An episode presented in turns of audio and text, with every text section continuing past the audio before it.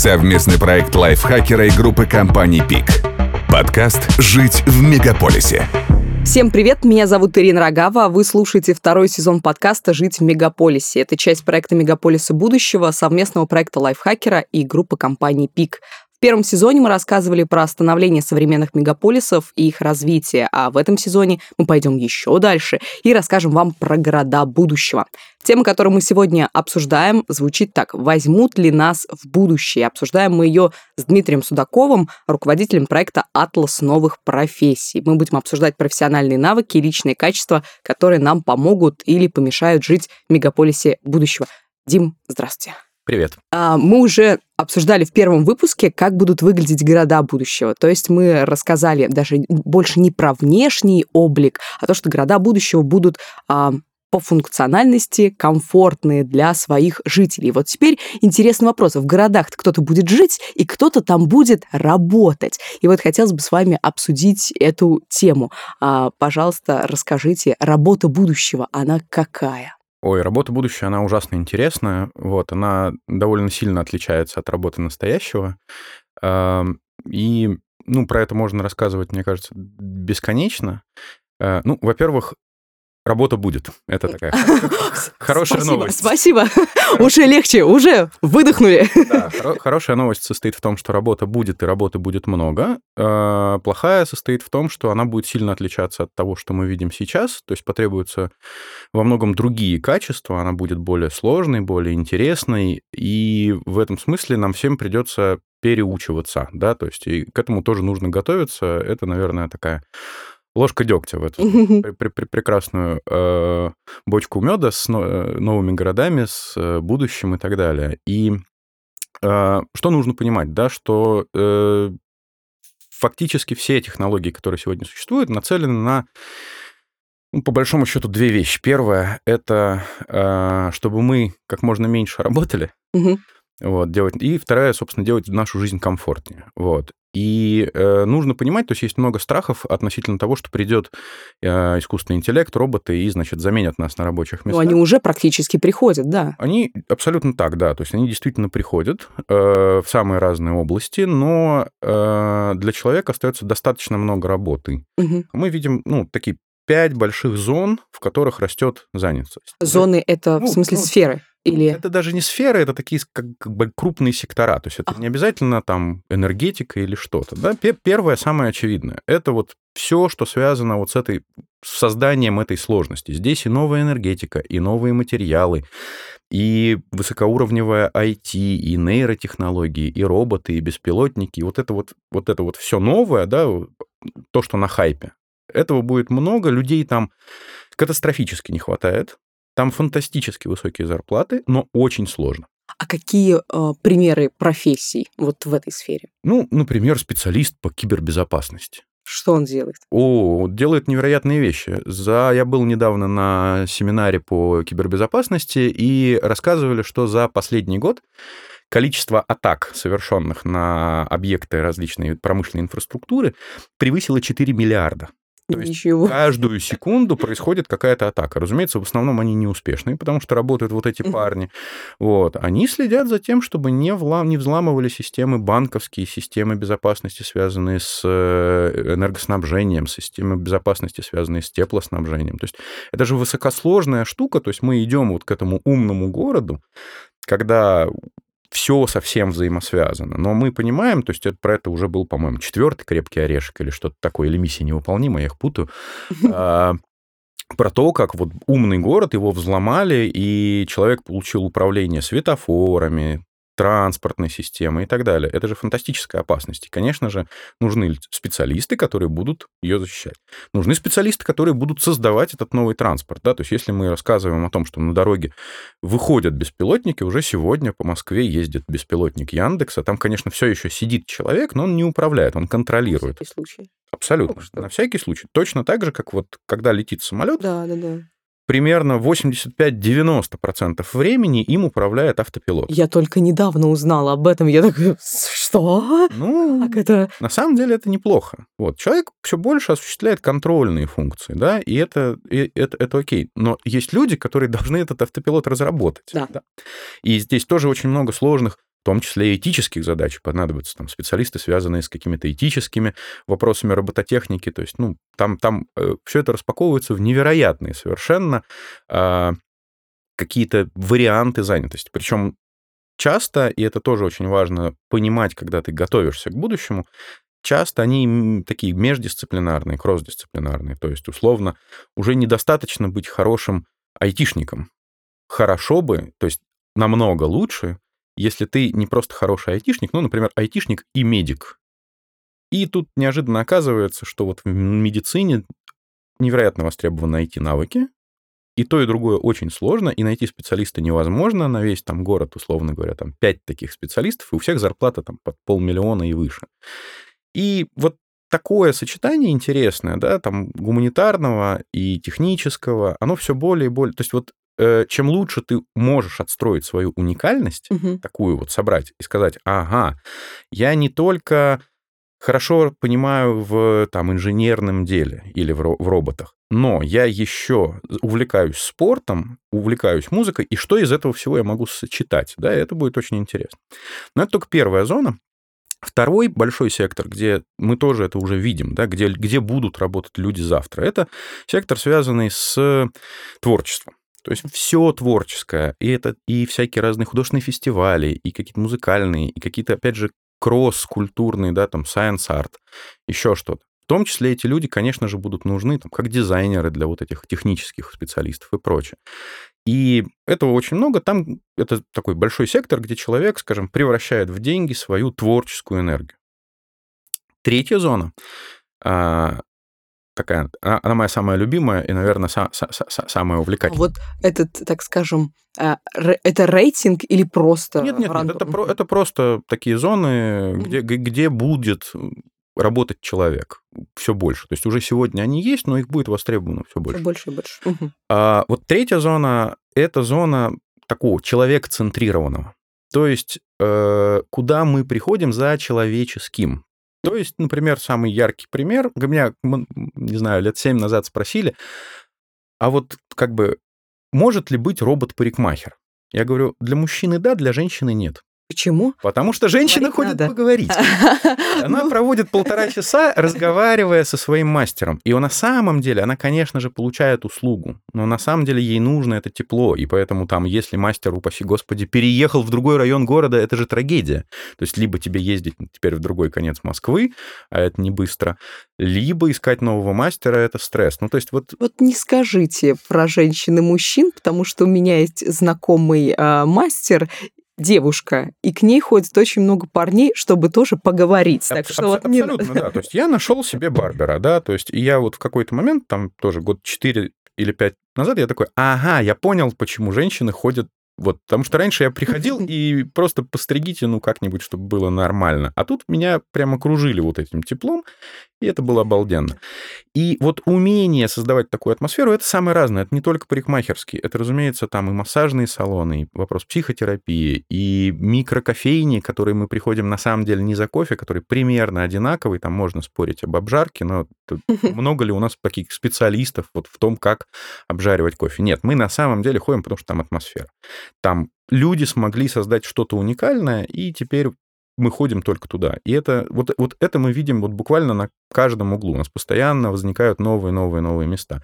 И вот этот навык создания вот этой атмосферы, эмпатии, человека, там, эмоционального интеллекта, он будет очень востребован. Э, и в этой зоне появляются совершенно невероятные истории. Ну, например, вот опять же одна из любимых моих историй прошлого года, 2018 году, в городе Зеленоградск, это в Калининградской области в нем очень много, такой приморский городок, и в нем очень много кошек уличных, очень много. И они очень их любят, просто гордятся этими. И они в прошлом году реально объявили конкурс, э, выбрали женщину, пошили женщине униформу, выдали ей велосипед, бюджет, и она называется Кото-шеф, и ее работа ездить по городу, кормить, чесать, значит, зеленоградских кошек. С ней фотографируются туристы, и это такая милота. И это тоже профессия будущего на самом деле. И это как раз вот из этой зоны создания вот какого-то какой-то фишечки, да. И вот теперь в Зеленоградске есть такой персонаж. Это так классно. То есть э, вот очень много было видео всякие, я смотрела с людьми, которые ухаживают за пандами. И все считали, что это, ой, такая милая профессия. Теперь я знаю про профессию кота-шеф. Да, да. У нас плохо с пандами на территории городов.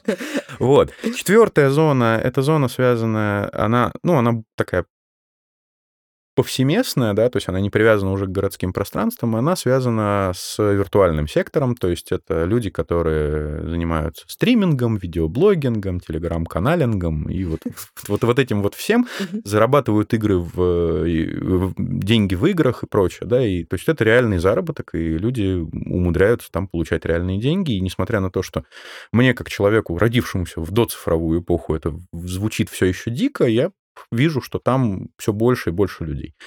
Ну и, наконец, последняя зона — это зона, связанная с экологией, да, то есть это важнейшая тема, про нее сейчас не говорит только ленивый, кто-то против, кто-то за, но, тем не менее, видно, что потребуется большое количество специалистов, которые смогут восстанавливать экологический баланс на планете, в том числе и в городах, поскольку это колоссальный источник загрязнения. Вот. Этим пять секторов, в которых точно будут нужны люди, и искать себя стоит там. По зонам и вроде как сферам мы распределили, а что по профессиям? Какие вот... Есть ли такая информация, как дуть? Топ-10 ну, востребованных профессий? Я, я когда мне, мне регулярно пытаются спросить ага. про топ-10 профессий, вот, я говорю, я на этот вопрос буду отвечать, когда вы мне назовете топ-10 сегодняшних востребованных профессий. Даже сегодня уже не скажешь. Да. То есть непонятно, да, то есть и э, попытка вот, ну, как бы сказать топ-10 профессий, это, ну, такая попытка найти серебряную пулю, а э, понятно, откуда она идет, но вот, как я уже сказал, у нас сейчас в тренде будет, мы это увидим вот в ближайшие прямо там 5-10 лет. Вот это, уже сейчас те люди, которые смогли построить уникального себя, то есть у него как бы это никогда не попадет в профессию, как бы в описанную в общероссийском классификаторе занятости. Вот эта вся скучная история. Уникальные специалисты нужны. И, ну, то есть вот у нас в атласе новых профессий мы приводим у нас в текущей редакции значит, э, почти 200 профессий. А, в 25 секторах. В новой редакции, вот, которая выйдет в декабре, их уже больше 300, там 350 почти что. Вот. И они все очень разные, и я их всех ужасно люблю, и, и, а на самом деле их будет еще 10 раз постолько. То есть в этом плане говорить о самые востребованные профессии, ну, это э, очень такой неправильный подход. Здесь, к сожалению, нужно перестроить мозги, да, то есть mm-hmm. здесь нужно искать не... А, как это раньше было? Значит, поступая на экономический факультет, всегда у тебя будет, значит, пойдешь в бухгалтеры, точный кусок хлеба. Вот а, сейчас все исследователи, которые по, по всему миру, то есть это и мы говорим, и это говорят вот реально во всем мире, они говорят, Ребята, профессия бухгалтер уходит. Это не значит, что мы проснемся и бухгалтеров не будет. Нет, так, так не случится. Но их будет нужно все меньше, меньше и меньше. У меня сегодня там э, есть там 10 разных людей с 10 компаниями, которые пользуются услугами одного бухгалтера. Его уже хватает. Просто современные технологии сделали так, что вот эти армии бухгалтеров не нужны. И они будут уходить, деваться некуда. И, то есть, здесь нельзя вот искать вот эту пулю серебряную, да, ну, надо целиться в какую-то там э, зону собственной уникальности, ее учиться собирать и учиться применять. Вот. И это, это сложно. Да, я уже такая задумалась, что как. Ну, то есть нет, если прям хочется простого ответа, ну, надо идти в э, программисты и заниматься какими-нибудь там сложными нейросетями, большими данными, той же самой кибербезопасностью. Сегодня колоссальная нехватка. В ближайшее время реально надо просто изучать э, какие-нибудь там современные языки программирования, современные подходы и так далее, да, и тогда это там, я думаю, что на горизонте до там, ну, 2025 года точно совершенно востребованные специалисты, их не хватает сегодня. Ну, а потом мы их наколошматим столько... Но ну, это же не такая долгосрочная перспектива, 2025 год. Все это. так, все так. Вот. Но сейчас просто когда я готовилась к этому подкасту, я в Инстаграме себе запустила опрос. Все мои подписчики отвечали, и многие сказали, что а, был парень, который сказал, он отучился, и ему негде работать здесь вообще. И Он программист? тоже. Да. Ну, значит, он плохой программист. Ну, нет. Вот я тоже удивилась. Ну, а, он а, занимается как раз-таки в робототехнике. Вот, Потрясающе. Есть огром... ну, то есть, я не знаю, колоссальная не так, нехватка кадров. Не так просто устроиться, как он сказал, он пытался, ну, видимо. Ну, ну я, я, я предполагаю, что на самом деле причина э, в том, ну, то есть вот важно понимать, что вот во всех этих сложных вещах, вот о которых я говорил в начале, все uh-huh. новое все, новое транспорт, новая медицина и, и так далее, э, там работает очень мало людей. То есть вот тот самый Инстаграм, о котором ты сказала, а, в 2012 году его купил Facebook за 1 миллиард долларов. Как ты думаешь, сколько там работало? Да, у Инстаграма в этот момент было 55 миллионов клиентов, ну, пользователей. Как ты думаешь, сколько там работало людей? Я не знаю, но из-за того, что у них даже не работает поддержка нормально, мне кажется, мало. Там работало 13 человек. 13, 13. человек? В РЖД работает миллион. Ну, то есть просто чтобы... Да, то есть сегодня Инстаграм вырос в количестве, да, сегодня там работает 500 человек. В Сбербанке 300 тысяч. Вот. Если, если бы наши слушатели, э, если бы у нас была прямая трансляция, слушатели бы видели мое лицо, удивленное очень. Да. И, и именно так. И поэтому, собственно, возможно, точнее, не, невозможно, а точно совершенно, эти парни могут выбирать самых лучших. Угу. Вот самых-самых-самых лучших. Поэтому если идти в эту зону, надо быть готовым к тому, что там жуткая конкуренция, потому что они реально выбирают прямо топчик. Про уникальность вы сказали. Какие еще профессиональные навыки нужны будут, кроме уникальности? Ну, есть такой кл- классическая э, история про навыки 21 века. Про uh-huh. них, значит, тоже э, говорят все со всех трибун, от Всемирного экономического форума там, в Давосе до Санкт-Петербургского, значит, форума. Мы тоже про это говорим.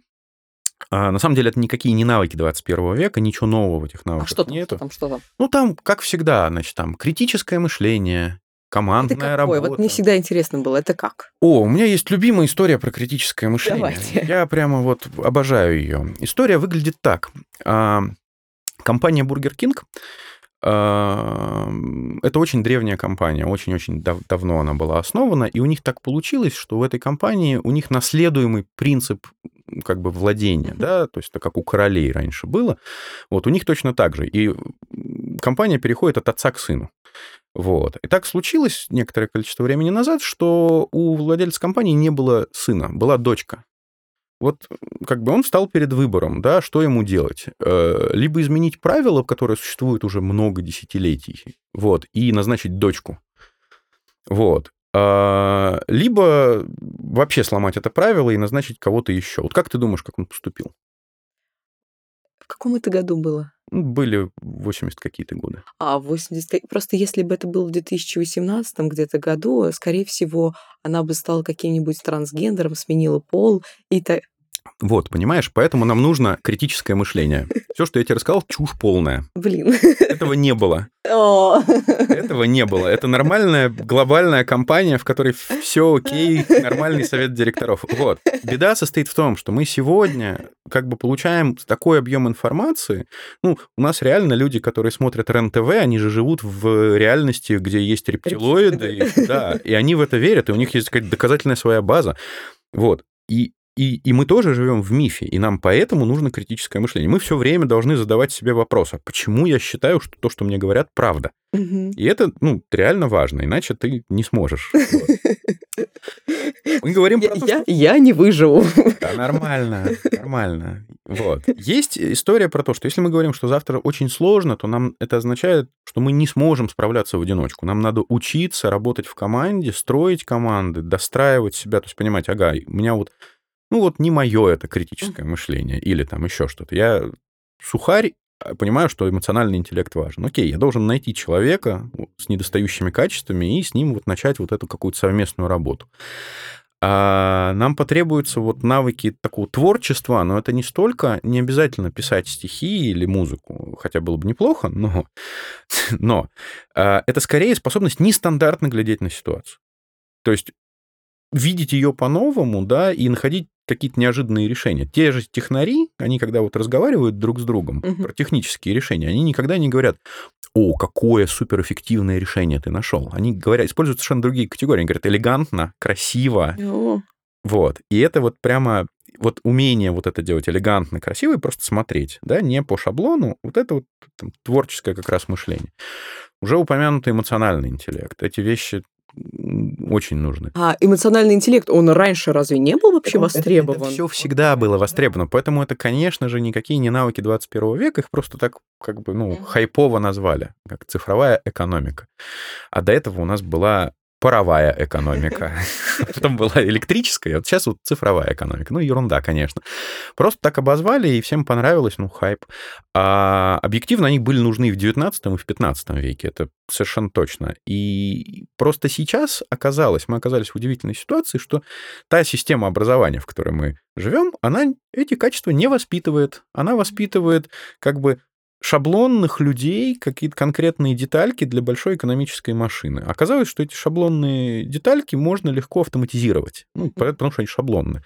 И вот сейчас люди такие, ой-ой, нам нужны эти навыки, а этих навыков нету. Да? То есть где их учить, а как их учить, и появляются там в том числе много всяких разных шарлатанов в этой зоне, но тем не менее, да, то, что навыки однозначно важны, это факт. Но мы люди русские очень увлекающиеся, и поэтому мы, значит, такие, все, теперь только, значит, вот эти навыки сквозные.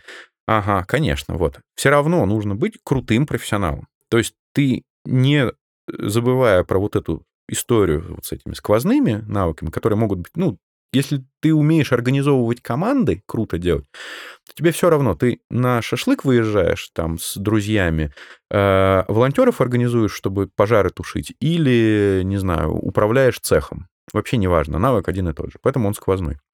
Вот, с другой стороны, ты должен быть крутым профессионалом на рабочем месте. Ровно потому, что там тебя подпирают молодые, дерзкие, куча работы становится дистанционной, и значит, что тебя подпирают молодые, дерзкие не только из Москвы, а еще из Якутска, Минска. И близлежащего и, зарубежья. И, да и можно и, и дальне лежащего. Потому что дело такое. И, и все узкие специалисты все менее и менее востребованы. Да?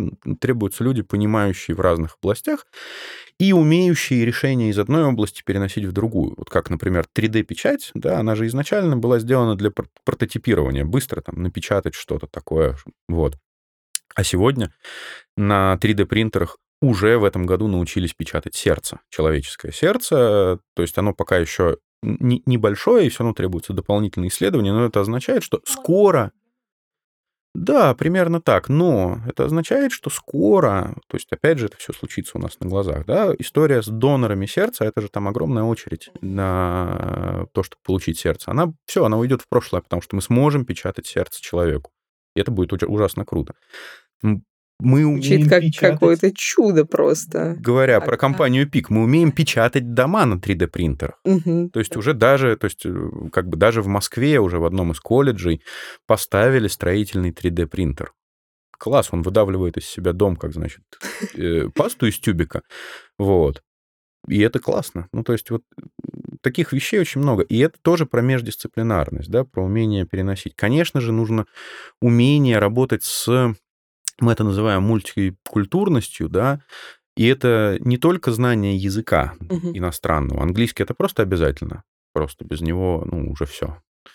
А хорошо бы еще какой-то. Но помимо этого, это само по себе умение работать с разными культурами. То есть а, как договариваться с людьми, не знаю, которые а, жаркие южане какие-нибудь, там итальянцы, какие, какие-нибудь полные раздолбая, но при этом у них есть какие-то свои фишки. Моя подруга работает в итальянской компании, в Москве, но в итальянской компании, и она, то есть она менеджер, по-моему, и очень часто общается с итальянскими клиентами. И в какой-то период времени, там, например, э, с часа до трех, она пишет им письма, они не отвечают. Она, что? Почему? Как? Сиеста. Да, и потом Конечно. она только поняла, что они не работают. Она, блин, все. Да-да-да. И, ну, они просто... То есть тонкости такие действительно нужны. И их, их очень-очень много таких. Но так больше того, у нас же сегодня можно работать уже с 14 лет. Ну, и вот представь, что у нас на одном рабочем месте, а в Яндексе, например, это существует, да, у нас работает 15-летний парень, угу. а, работает 30-летний парень, 45-летний и 60-летний. Это же четыре разных культуры. Абсолютно. И им тоже надо как-то договариваться. Вот 60-летнему, с 15-летнему. Вот искать какие-то общие точки, общий язык. У них язык разный. Вот. Я когда понял, что меня начинает так разносить с моей дочерью, просто реально очень сложно стало разговаривать. Я стал слушать ее музыку, читать какие-то там вещи, которые читает она, там, давать ей свою музыку слушать. Мы через это как-то вот на- начали это нащупывать. Но вот умение вот там так работать, оно как бы очень дорого стоит. Наверное, с крупными мазками это основное, да. А, ну, да, конечно же, скажем так, вот какая-то цифровая грамотность, да, она связана, во-первых, вот с этой цифровой гигиеной, да, как это называется, мойте факты перед едой. У нас слишком много информации в Гугле или в Яндексе, чем мы ищем, и нужно всегда очень осторожно отслеживать, что мы читаем. То есть это такая, ну, это скорее в сторону критического мышления. А базовые IT-навыки очень нужны, хотя бы для того, чтобы уметь разговаривать с программистами, потому что, ну, в ближайшее время, конечно, это будут те парни, которые будут определять, как выглядит наш мир. Они будут нужны везде, и какое-то базовое понимание того, как, как работают все эти странные роботы и почему они так работают, это очень как бы пригодится. Раз уж мы про роботов заговорили, давай еще раз, а заменят ли они нас? Очень много людей этого боятся, действительно. Ты читал книгу о Ювалину и Харари «21 вопрос» для 21 века? Конечно, конечно. И как раз, когда я прочитала а, про его перспективы будущего, и когда он сказал, что да не будет там половины профессии, роботы придут, мне как-то стало довольно грустно. Ну, слушай, смотри, есть несколько моментов. То есть, как я говорил, да, придут и заменят. Мгм. Это правда. Да, это произойдет довольно быстро. Но это не новая история. Ну, то есть мы 200 лет назад в основном мы работали в поле. Мы уехали в города не, не потому, что возникли города. Мы уехали в города, потому что на поле стала работать техника, и мы смогли уехать в города. Так бы мы продолжали бы там сидеть, значит, и копошиться, морковку выращивать. Нет. Сегодня, ну, то есть если посмотреть на то, как устроено рабочее место какого-нибудь там фермера на юге Франции, ну, просто там высокие технологии по-настоящему, а это, значит, такой товарищ, который сидит у себя, значит, на юге Франции в домике, у него распахнутые окна, жара, вот, и стоит там шесть мониторов, с которым он управляет техникой, которая ездит у него по полям. Поливает, пропалывает, собирает урожай, опрыскивает удобрения.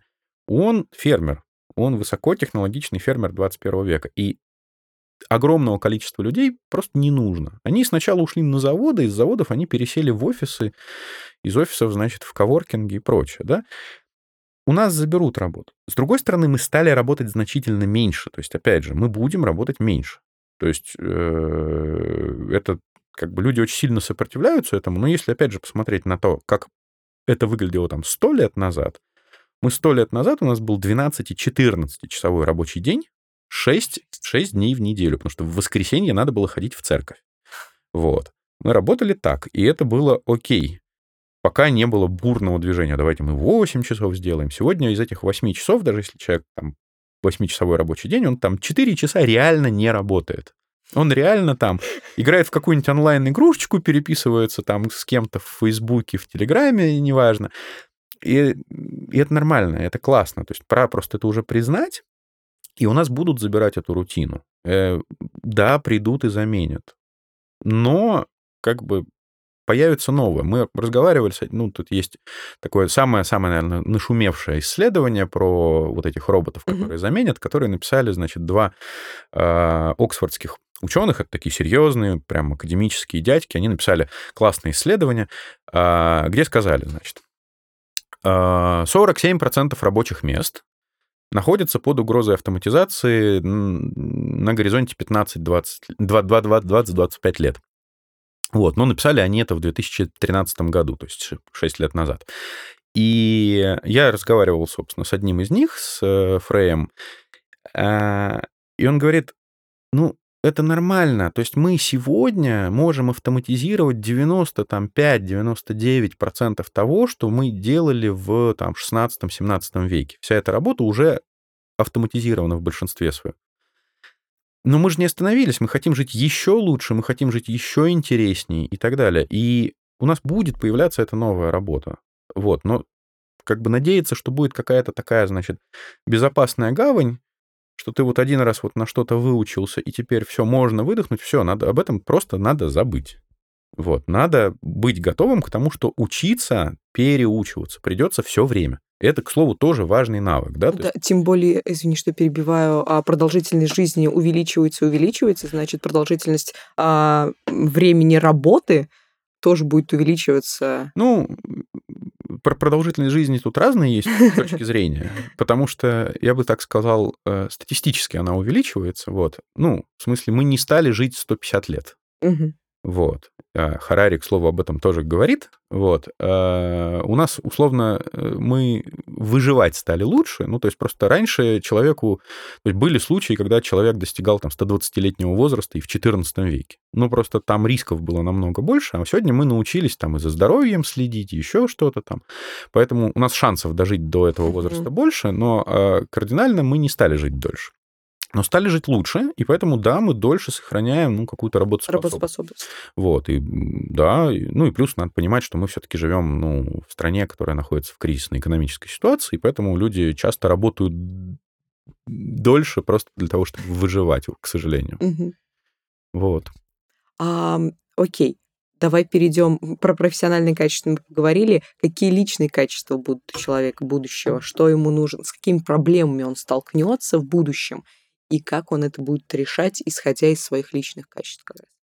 Говоря про личные качества, ну, для меня их очень сложно отделять от профессиональных, на самом деле, но они все больше и больше переплетаются. У нас вообще происходит очень такая интересная штука, что у нас а, работа и жизнь начинают сильно перемешиваться, да, мы уже не очень понимаем, когда мы работаем, а когда мы не работаем, да.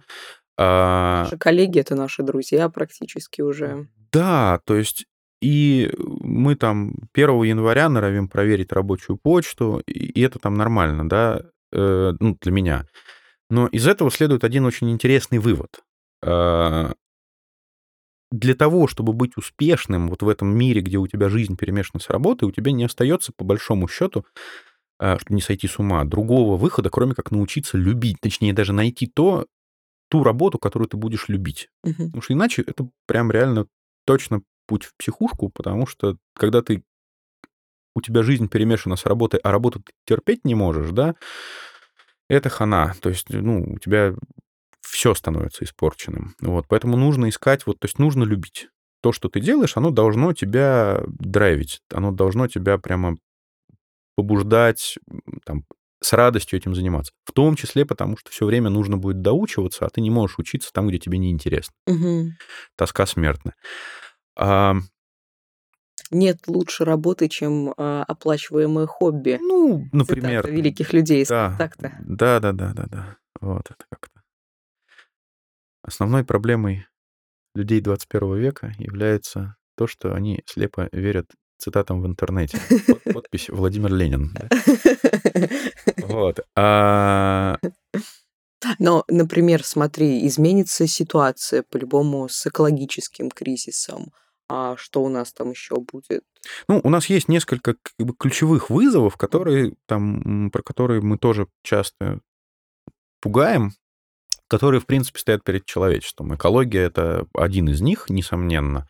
И история с экологией, конечно, ну, она абсолютно, абсолютно пугающая, абсолютно шокирующая, потому что самые Самые жуткие цифры, которые я слышал, это 8-10 лет. То есть у нас есть 8 лет на то, чтобы, ну, как бы исправить ситуацию, потому что если мы этого не сделаем, то мы войдем в то, что называется цикл обратной, положительной обратной связи, когда она, ну, ситуация будет просто раскручиваться э, уже неконтролируемо. То есть мы уже просто ничего не сможем изменить. Ну, в принципе, мы сейчас как бы уже ничего не можем ну, изменить, но мы можем остановить вот этот момент, когда будет вообще точка невозврата. Ну, так. да, да.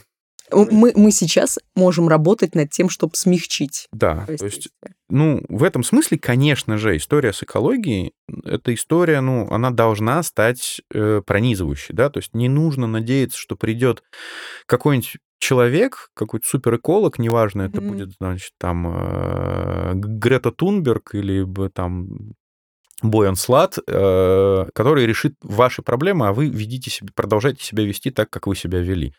И поэтому, да, поэтому нужно разделять мусор, поэтому нужно отказываться от пластика, нужно, не знаю, ходить с э, кружкой своей, ну и много-много таких бытовых вещей, которые просто становятся критичными. Ну, как мы когда-то мы научились чистить зубы. Сегодня, если мы не чистим зубы, нам некомфортно. Вот у нас mm-hmm. вот что-то такое же должно произойти с э, поведением в области экологии, да. Это одна история. Да, вторая история очень важная. Это то, что мы попали в такую ловушку технологической сложности.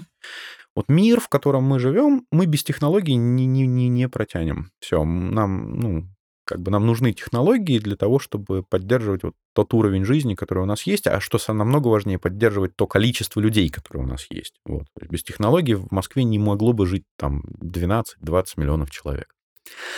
А... И тут есть коварнейшая штука, что у нас вот появляются все более и более сложные технологии, которые делают нашу жизнь все более и более комфортной. Угу. И мы начинаем расслабляться. У нас уже появляется, значит, телефон, который расскажет нам, как дойти из пункта А в пункт Б.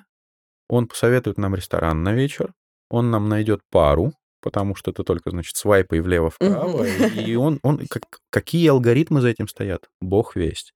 Мы не знаем. Нам, ну, нам же норм. Ну, как, как бы, ладно. Вот.